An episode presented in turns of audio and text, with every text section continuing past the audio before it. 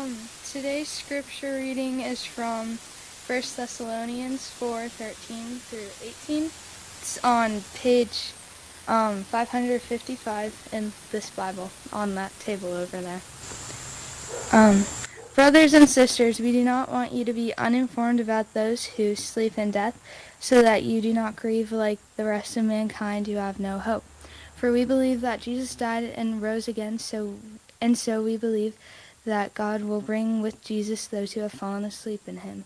According to the Lord's, the Lord's word, we tell you that we who are still alive, who are left until the coming of the Lord, will certainly not precede those who have fallen asleep. For the Lord himself will come down from heaven with a loud command, with the voice of an archangel, and with the trumpet call of God, and the dead in Christ will rise first. After that, we who are still alive and are left will be caught up together with them in the clouds to meet the Lord in the air. And so we will be with the Lord forever. Therefore, encourage one another with these words. Thanks. The word of the Lord.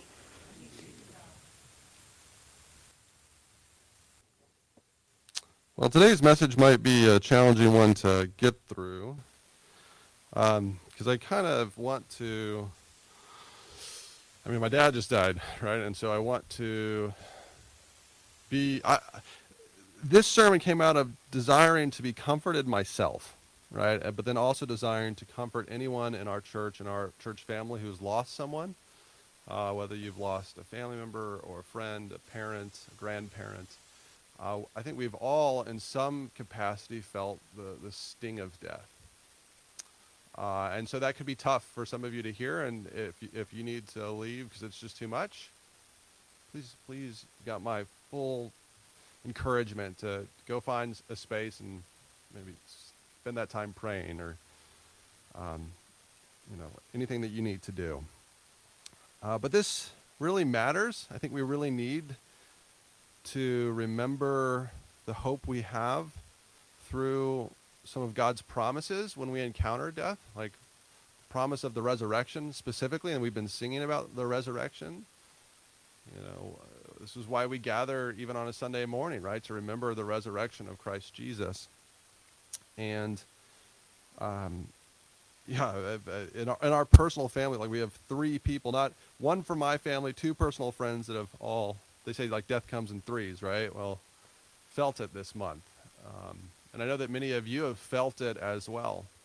Uh, and actually, I just got a text from Delana. Um, her mom is very close to the end, Lou. Uh, and so we feel for her in this moment as well. And so why don't I just take a moment and pray, uh, and then we'll we'll jump in. Lord, we uh, through COVID, through life, have encountered the sting of death.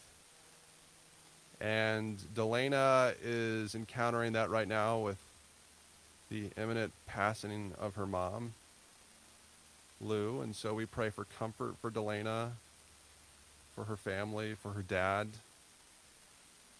We pray that Lou would um, be taken into the arms of Christ Jesus to know peace and joy and love for all of eternity. And that we would all get to enjoy her and see her again one day, uh, either when we go to heaven or when Christ returns and the resurrection happens. We pray that this would give us comfort in our hearts as we wrestle with a difficult topic. We love Jesus and we trust him with our lives and with our deaths. It's in Jesus' name I pray. Amen. So I think if you could only summarize the gospel message, like the heart of Christianity, if you had one word, you could have one word to utter, what would it be that would summarize it? Apart from Jesus, right? That's like always the correct answer. Apart from Jesus. And I think that would be the word resurrection. Resurrection, right? Rising again from the grave, coming back to life after dying. Uh, this is the heart of Christianity. We believe that if you repent of your sins and put your faith and trust in Jesus, not just like a cognitive, oh, I mentally assent to belief in him, but like I'm putting my life on him. I am betting on him and him alone. Jesus promises that the grave will not be the end for you. That if you die, when you die, You will go to be with him, to be with Christ, to enjoy him, and then one day will return at the resurrection of the dead. I find incredible hope in this, not just for myself, but for my dad, right? Someone who I love and care about who believed in Jesus and died recently. Uh, as I was sitting in the hospital, uh, so thankfully, you know, the church leadership here encouraged me to go, and I flew out uh, the week before he passed just to see him in the hospital, try to help my mom. Uh, and I had to get all geared up, right, to go in to see someone with COVID. You have to wear the face mask, the face shield, the gloves, the, uh, the disposable scrubs. And as I sat there beside him, and he was sitting up and he was doing well, uh, we talked about the resurrection. You know, we uh, I wanted to share something that I had been reading, and so I read to him John chapter six, most of that, and a great deal of John chapter six has to deal with Jesus' teachings on the resurrection, and we we kind of resonated on this verse for a bit, chapter six, verse forty. Uh, for this is the will of my Father, that everyone who looks on the Son and believes in him should have eternal life, and I will raise him up on the last day. And my dad believed this. Uh, he truly believed it, and and uh, I believe it. Uh, and it makes all the difference, right? A week later, when you go to be with Jesus, it makes all the difference. Uh, you know, after my dad passed, uh, I began to resonate on another scripture passage, also about the resurrection. I wanted to share that with you all today, and Ada did a great job of reading it. 1 Thessalonians chapter 4, verses 13 through 18. Because uh, this is also about the resurrection. So the author Paul, Apostle Paul, he wrote uh, to the Thessalonians because he had had to leave them abruptly due to persecution and the church. And so like he just didn't get to that part in the story of like what happens when you die? What happens to believers once they pass? And so he writes them to tell them and we benefit because of that. Uh, and he talks about this resurrection promise that we can place our trust in this is a promise for us this is a promise for our loved ones who know christ who have passed and this resurrection promise gives us two truths and these two truths I find a lot of comfort in, and so I hope that you can also find a lot of comfort in as you think about your loved ones that have died or passed recently who know Christ. The number the first truth is that the dead in Christ are only sleeping. The dead in Christ are only sleeping. That's kind of a weird thing to say. Where does that come from? Well, Paul describes the death of these Christian believers as sleep. He says they're sleeping. Verses 13 and 14 says this But we do not want you to be uninformed, brothers, right? Like they don't really know what's going on, about those who are asleep. That you may not grieve as others do who have no hope, for since we believe that Jesus died and rose again, even so through Jesus God will bring with him those who have fallen asleep. I think he uses this language because he wants to redefine how we understand the death of Christians. That it's completely different than other deaths. See, as people, when we see death, it feels so permanent, right? It feels, uh, it can feel terrifying. Uh, it, it looks absolute. But what if it's more like a nap? Naps are refreshing. You wake up from a nap and you're like, oh, let's go. And I think that's how Paul wants us to see the death of believers, that they will awake from their naps. This doesn't mean that they're like not aware of what's going on. I think they're with Jesus, right? They're enjoying Jesus. Uh, Paul says that like to be absent from the body is to be present with the Lord. I think really this this word sleeping is more about the temporary nature of death. Uh, it's really interesting to me, really perhaps providential, that the week I couldn't preach had to fly to Colorado, Mark preached on John chapter 11, right? The story of Jesus raising Lazarus from the dead. Uh, so you probably remember it, but if you don't, Lazarus' sisters, Mary and Martha, they send for Jesus because their brother Lazarus is sick. And they know a healer. Jesus is the healer, right? He heals lots of people throughout his ministry. And so they call on him. So it's a good time to have a best friend who's a healer. But Jesus doesn't go rushing to their side. He waits. And first he says this He says, But when Jesus heard it, he said, This illness does not lead to death. It is for the glory of God, so that the Son of Man be, may be glorified through it. Wait a second. Now we know the story, right? We know that Lazarus dies. It does lead to death. So what are you saying here, Jesus?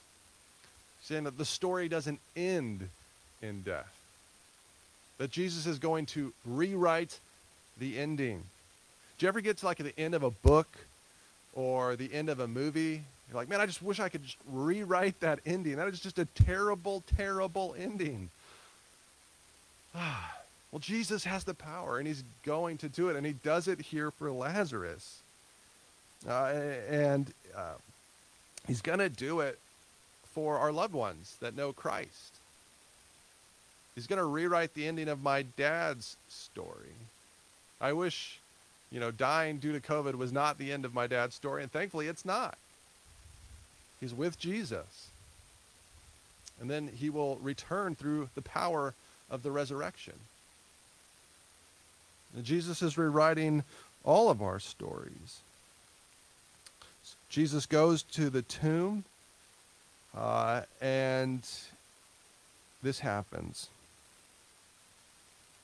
Oh, after saying these things, he said to them, Our friend Lazarus has fallen asleep, but I go to awaken him. And here's this interaction. This is before he goes to the tomb. The disciples said to him, Lord, if he has fallen asleep, he will recover.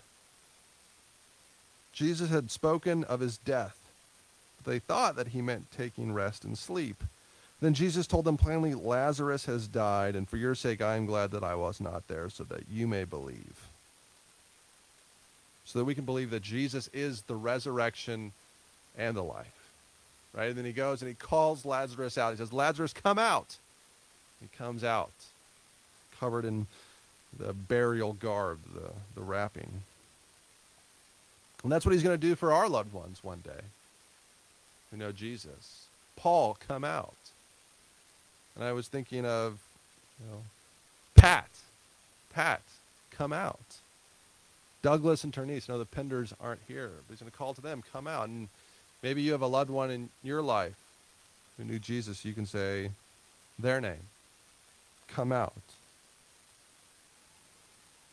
Right now, they're with Jesus right? They, they're experiencing more joy and more love and more happiness than they've experienced in their entire life combined. it's perfect, it's wonderful. Uh, but it's not complete. It's actually not complete. There is, I believe, this sense that this is not the end of the story, just going to be with Jesus in heaven, our souls kind of being in some far off place with Him there's more to it that the, the story returns to this world in resurrected bodies. Here's my second kind of comforting truth is that the dead in Christ will return with him and rise again. The dead in Christ will return with him and rise again. And Paul says this next thing, and it's it's supposed to like be one of those things that like this truth gives me joy, right? This this vision of eternity brings me happiness and it actually changes my emotions. 15 through 18 say this For this we declare to you by the word from the Lord that we who are alive, who are left until the coming of the Lord, will not precede those who have fallen asleep. For the Lord himself will descend from heaven with a cry of command, with the voice of an archangel, and with the sound of the trumpet. The dead in Christ will rise first, and we who are alive, who are left, will be caught up together with them in the clouds to meet the Lord in the air, and so we will always be with the Lord. Therefore, encourage one another with these words. So here's what that means. One day, on a day we do not expect, Jesus will rend the sky in half, and he will step through into the clouds of heaven on this beautiful cloudless day, right? And everyone on earth will see him. Everyone living and everyone who has died will see him. And this will absolutely terrify the inhabitants of the earth who don't know Jesus, who haven't worshiped him. Revelation says this Behold, he is coming with the clouds, and every eye will see him, even those who pierced him. And all tribes of the earth will wail on account of him. Even so, amen. So Jesus will appear, and there will be a cry of command with the voice of an archangel and with the sound of a trumpet. So there will be some sort of cry, some sort of voice, some sort of trumpet blast. It will be loud. it will reverberate not just through you and me and our ears, but through this entire world, the entire universe will feel it. And at that time, Jesus will call to our lo- loved ones Paul, come out. Pat, come out. You fill in the name, come out. And at that point, the one, so if we, let's say we haven't died yet, Jesus comes back, our loved ones who have died, who are with Christ, their spirits will return to their bodies. They'll come rushing back into their bodies, to their, to their coffins, to their graves. Maybe they died in a fire or they were cremated. No problem. God will begin to reknit the very DNA of their essence. Their bones will regrow, their flesh will form, their organs will form, their, their skin will cover their bodies, their hearts will begin to beat, their eyes will open, and they will go blasting out of the grave to meet the Lord in the air. They will have not just bodies that look like our bodies now, but they will have new and better and glorious bodies. Cancer free bodies, sin free bodies, brokenness free bodies, not a scar on them. They'll be taken up into the sky, and then we will be transformed, and we'll go up to meet Jesus too, and we'll be with him as well. I love that 1 Corinthians 15 talks about like the, the, the, the, the complete qualitative change, the nature of the change that the bodies will undergo. So, the, so is it with the resurrection of the dead. What is sown is perishable, right? Talking about our bodies now. What is sown is perishable. What is raised is imperishable. it is sown in dishonor, it is raised in glory. It is sown in weakness, it is raised in power. Wow. Our bodies are going to be completely transformed. No more sickness, no more tears.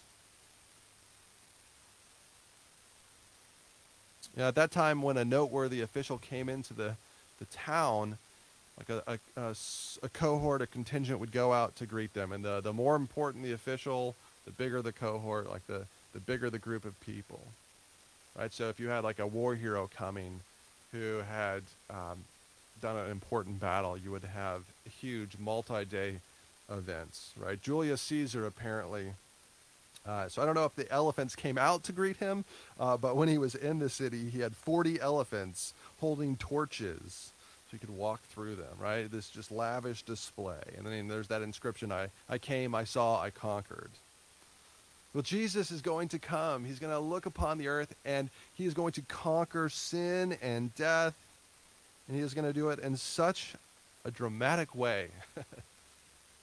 the dead in Christ will return with him and then they will rise again.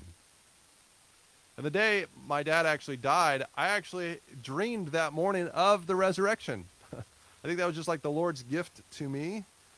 It wasn't anything dramatic. It was just like this image of about 15, 20 people being caught up into the air. And then we formed like these little campfire circles and looked down on the earth. It was kind of weird. Like, we're not going to form any doctrine about the actual resurrection. Uh, but my heart knew what it was. And, I, I, you know, I feel like it was just a, a, a gift from the Lord. Uh, it's going to be way better than that. but just to say that like the resurrection can comfort our hearts in our fears and our worries and in our encounters with death. And maybe you haven't had someone who has died recently and you're just going through a hard time. Well, we still believe in like the God who's going to come and set all things right, don't we? The God who's going to come and raise the dead.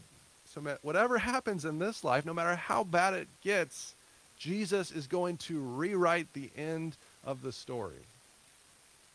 And it's going to be good.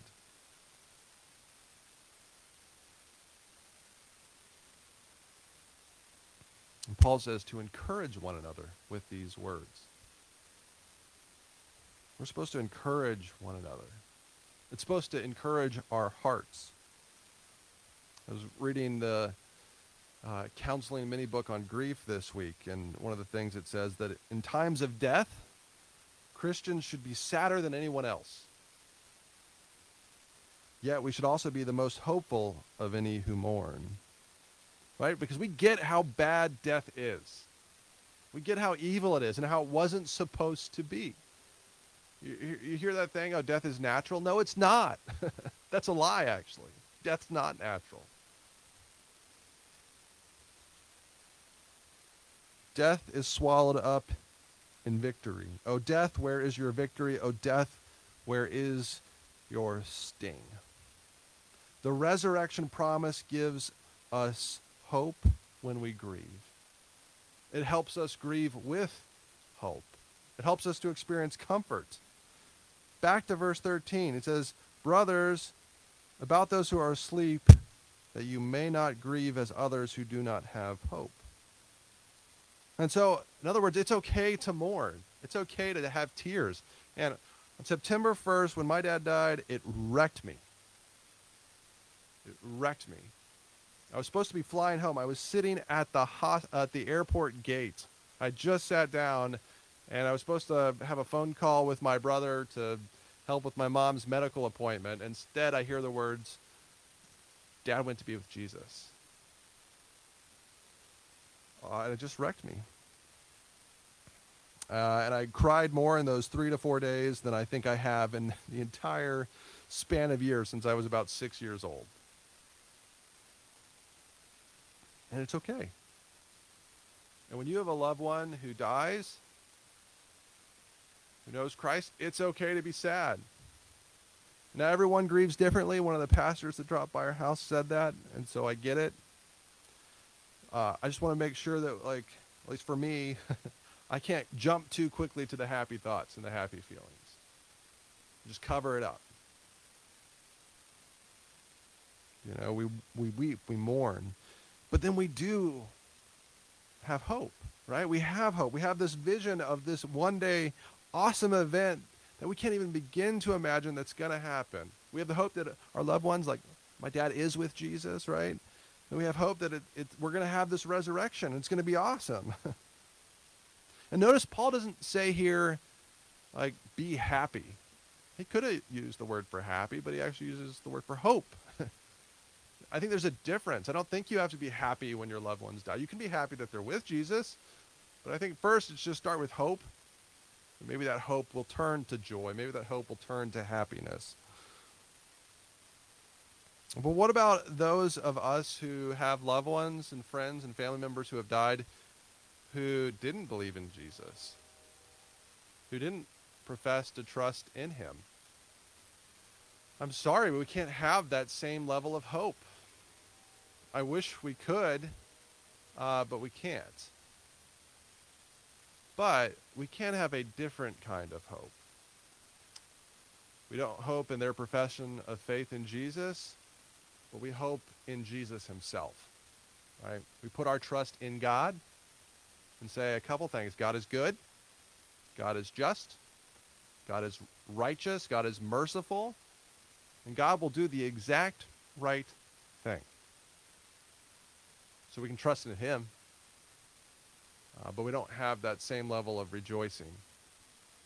And I hope that when I say that, it'll also cause us to be sober and to reflect upon our own lives and say, Do I have a life giving relationship with Jesus? Do I believe in Him? Do I trust Him? Am I really walking through this life loving Jesus and trying to to know Jesus and be known by Jesus? Or am I just going through the religious motions? Do I not really believe this?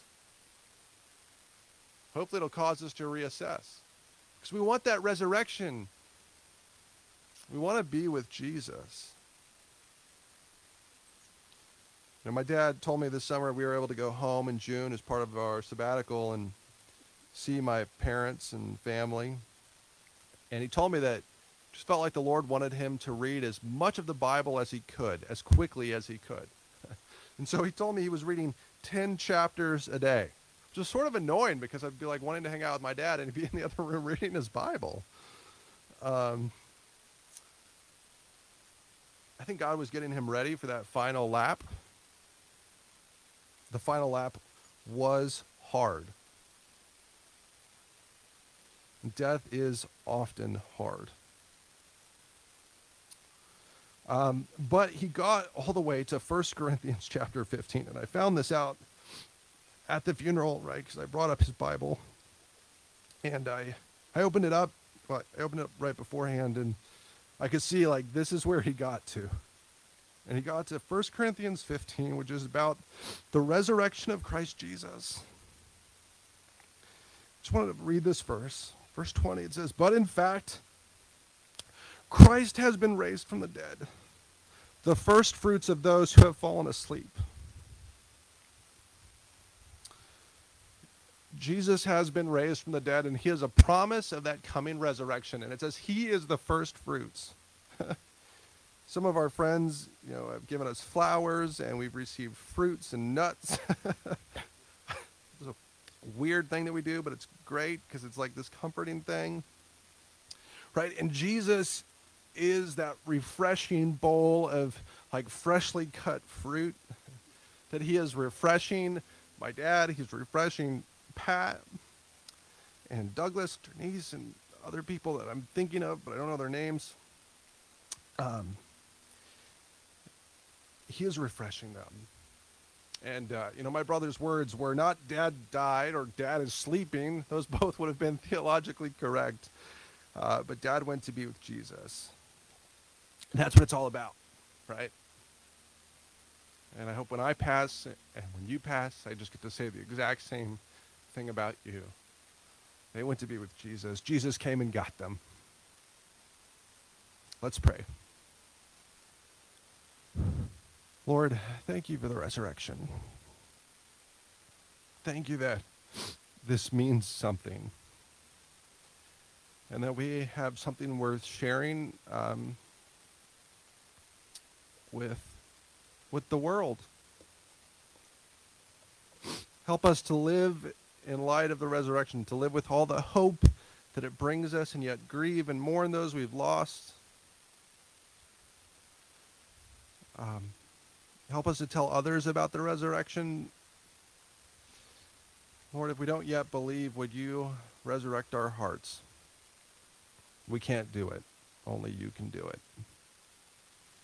We love you, and I'm so excited to sing in Christ alone. Amen.